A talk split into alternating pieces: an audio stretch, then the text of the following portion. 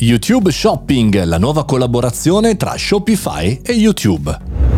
Buongiorno e bentornati al Caffettino Podcast, sono Mario Moroni e qui anche oggi nel nostro spazio quotidiano chiacchieriamo, beviamo un caffettino e scopriamo le news tech della giornata. Oggi parliamo di e-commerce, nel particolare di video commerce o entertainment, come si, com'è, com'è? Boh, YouTube Shopping tante attività in questa partnership che prevede tre modalità di fruizione, tre modalità distinte, andiamo a vederle una per uno. YouTube Live che permette di taggare i nostri prodotti all'interno di una diretta streaming e riproduce nel PIP, classico picture in picture, eh, consentendo ai consumatori di guardare sia i prodotti che abbiamo mentre stanno effettuando il checkout. Molto interessante. La seconda caratteristica è video on demand, consente di mostrare un elenco curato di prodotti in uno scaffale sotto i video on demand, quindi ci rivediamo tutti i prodotti mentre vediamo un video su richiesta, un video on demand. Una nuova scheda, invece la terza caratteristica, la scheda si chiamerà scheda negozio,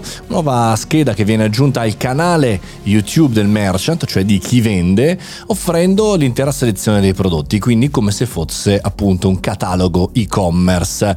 Voi direte, beh insomma interessante, anche perché come sappiamo i brand sono alla ricerca di queste opportunità, un po' sono stati delusi, va detto, da Meta in generale, dalle opportunità dei social media classici come Instagram, eh, Facebook, Facebook, eccetera, un po' perché tutte queste tipologie di iniziative poi finivano sul sito eh, del merchant, non potevi per il momento in Italia si stanno facendo dei test, ma ancora non l'abbiamo visto partito al 100%, non potevi acquistare direttamente sul social se non eh, qualche brand in particolare. E quindi questa nuova formula di YouTube diventa molto interessante per tutti.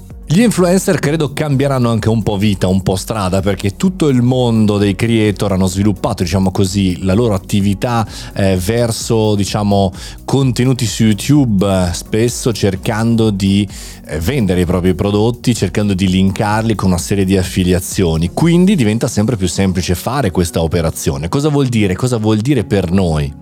Principalmente tre cose. La prima è che tutti cercheranno di testare questa funzionalità, per cui preparatevi a uno YouTube abbastanza invaso di eh, dirette, di, di, video, diciamo eh, quasi vendita, eccetera, eccetera. Quindi ci sarà un momento di aggressione a questo strumento, mi auguro, per gli amici di Shopify.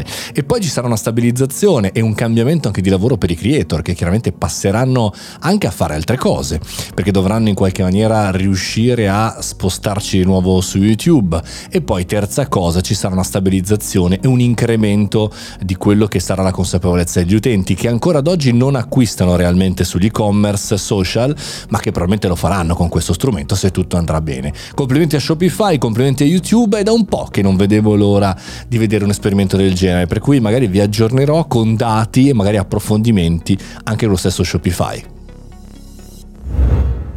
Tutte queste visioni le potete sentire grazie ai miei aggiornamenti ogni giorno dal lunedì al sabato e anche chiaramente sul mio sito mariomoroni.it, ma potete segnalarmi anche sui social, su LinkedIn, su Instagram, delle news che vedete oppure degli argomenti da trattare. Non vedo l'ora di leggerli, ascoltarli e chiaramente cercare di replicare in una puntata di podcast. Noi ci sentiamo domani, questo è il Caffettino Podcast e io sono Mario Moroni.